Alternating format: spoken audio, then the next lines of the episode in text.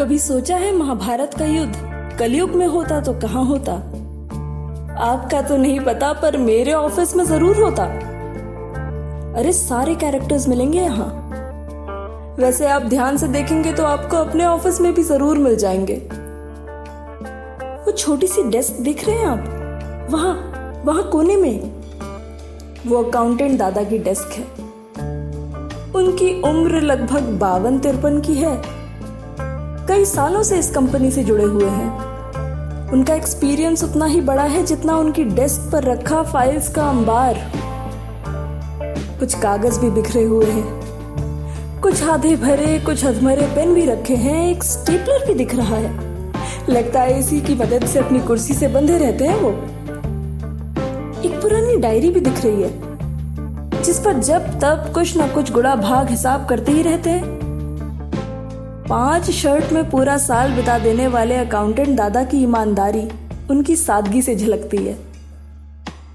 Office में वो सबसे बड़े हैं, इसलिए ज़्यादातर अपने में ही रहते हैं। कहते हैं, ये गाइस और डूड वाली भाषा मुझे समझ नहीं आती। वैसे उनका सेंस ऑफ़ ह्यूमर सुना है काफ़ी अच्छा है। अर्जुन को कई बार ठहाके मारकर हँसते हुए देखा है हमने उनके साथ। अर्जुन बिज़नेस डेवलपमेंट टीम में है।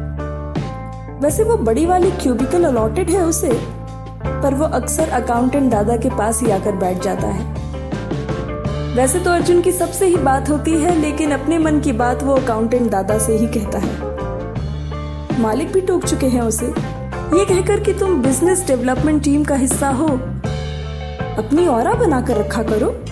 ढंग के दोस्त चुनो। पर अर्जुन इन सब दिखावे में पड़ने वालों में से नहीं है। कैपेचिनो और लाटे वाली मीटिंग से निकलकर आज भी वो टपरी पर कटिंग चाय पीता है। अक्सर अपने क्लाइंट्स को भी वो नुक्कड़ वाले बन मक्खन और समोसे खिला रहा होता है। मीटिंग में अक्सर हाई फाई प्रोफेशनल अंग्रेज़ी छोड़कर जब वो अपनी वाली हिंदी में क्लाइंट को कुछ समझाता है तो जाने क्या जादू कर जाता है। वो सिर्फ़ बिज़नेस रिलेशन नहीं, दोस्त भी बना रहा होता है। अकाउंटेंट दादा बहुत मानते हैं उसे। वैसे दादा भी सबके साथ बहुत अच्छे हैं। वक्त पर बिल ना सबमिट किया हो या इनवॉइस में कभी साइन रह गया हो, कभी डेट गलत लिख दी हो, दादा ने हमेशा ही पेशेंस से इन सब छोटी मोटी गलतियों को नजरअंदाज किया है। पर इधर दो साल से वो बहुत कुछ नजरअंदाज करने के लिए मजबूर कर दिए गए हैं। क्लाइंट मीटिंग के नाम पर महँगे lunch dinner parties pool spa trips और महँगी वाइन्स के अथाह बिल आने लगे हैं। मालिक ने तो जैसे आँखें ही बंद कर ली हो। दो तीन बड़े क्लाइंट्स क्या ले आया धनंजय? मालिक तो जैसे उसके कर्जदार हो गए हैं। पर अब तो वो अयाशियों पर उतर आया है। और मालिक पर जैसे जादू कर रखा है उसने। लोगों के कहने पर एक दो बार मालिक ने धनंजय को फिजूल खर्ची पर टोका भी। तो धनंजय ने कभी इस पर, कभी उस पर, कभी अर्जुन पर तो कभी अकाउंटेंट दादा की उम्र पर झूठे इल्ज़ाम लगाने शुरू कर दिए। और एक बार तो हद ही कर दी उसने। इन्वेस्टर अर्जुन लेकर आया, लेकिन धोखा करके क्रेडिट धनंजय ले गया। अकाउंटेंट दादा ना पढ़ते बीच में तो उस दिन हाथापाई हो जानी थी। अर्जुन मालिक की बहुत इज़्ज़त करता था, पर जब मालिक ने धनंजय का ही पक्ष लिया तो अर्जुन का मन टूट गया। वो लड़कर अपने अधिकार छीनने वालों में से नहीं था। बस यही एक कमी थी उसमें। अर्जुन तो जैसे धनंजय की आँख का सबसे बड़ा काटा था। धनंजय जानता था कि अर्जुन हर मामले में उससे बेहतर है, पर वो अर्जुन की कमी भी जानता था। धनंजय के पहले अर्जुन ही बिज़नेस डेवलपमेंट टीम संभालता था। कंपनी अच्छा कर रही थी। क्लाइंट्स भी आ रहे थे और प्रॉफिट्स भी। पर धनंजय असली खेल खेलना जानता था। इसने ऑफ़िस में आते ही अपनी जगह बना ली थी। मालिक अब अक्सर ही अर्जुन से खफा रहने लगे थे। वो कितनी भी मेहनत कर ले उन्हें धनंजय से कम ही लगती थी। अर्जुन को बस यही करना नहीं आता था। ऑफ़िस पॉलिटिक्स वो अक्सर जब अपना गुस्सा निकालने दादा के पास जाता तो वो उसे भीष्म पितामह की तरह कहते, तुम्हारे कहने से कुछ नहीं होगा अर्जुन। धृतराष्ट्र देख नहीं सकते।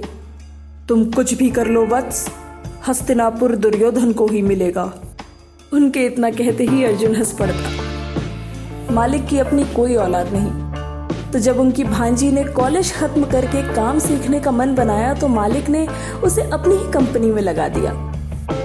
मालिक वैसे तो धनंजय को बहुत मानते थे और चाहे उसके भड़काने पर अर्जुन को कुछ कह भी दे, पर मन ही मन वो भी जानते थे कि अर्जुन काबिल भी है और ईमानदार भी। तो मालिक चाहते थे कि अर्जुन सौम्या को ट्रेन करे, काम सिखाए, लेकिन धनंजय भला ऐसा होने देता। उसके लिए तो सौम्या जैसे किसी तिजोरी की कोई चाबी थी। मालिक को मनाकर उसने सौम्या को ट्रेन करना शुरू कर दिया।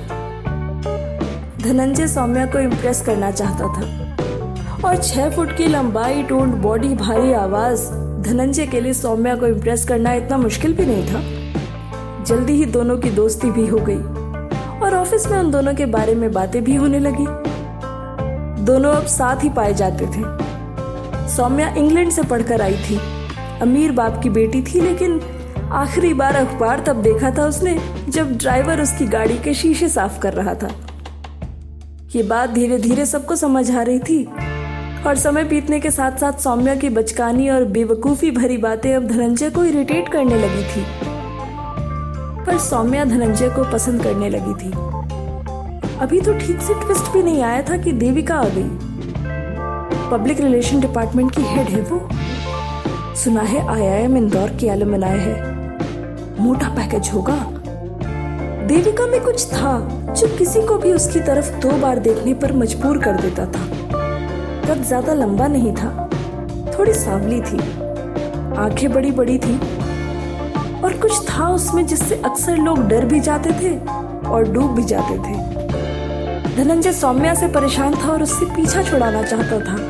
वो धीरे धीरे सौम्या को इग्नोर करने लगा।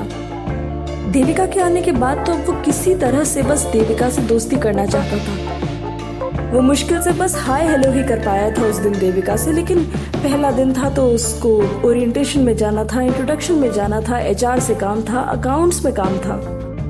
और अकाउंट्स दादा के पास बैठकर जब डिटेल्स शेयर कर रही थी, तब लंच का टाइम हो गया। अकाउंट्स दादा ने इतने प्यार से उसे लंच करने को कहा साथ में कि वो मना ही नहीं कर पाई। तब पहली बार वो अर्जुन से मिली थी। तो आज आप भी सबसे मिल ही चुके हैं। अपने ऑफ़िस के कौरवों से, पांडवों से, भीष्म पितामह और अर्जुन से, धृतराष्ट्र और दुर्योधन से और मुझसे। मैं कौन? मैं समय हूँ। और अब अगली कहानी का समय अगला शुक्रवार। कहानी बाकी है। अगले हफ़्ते मिलेंगे।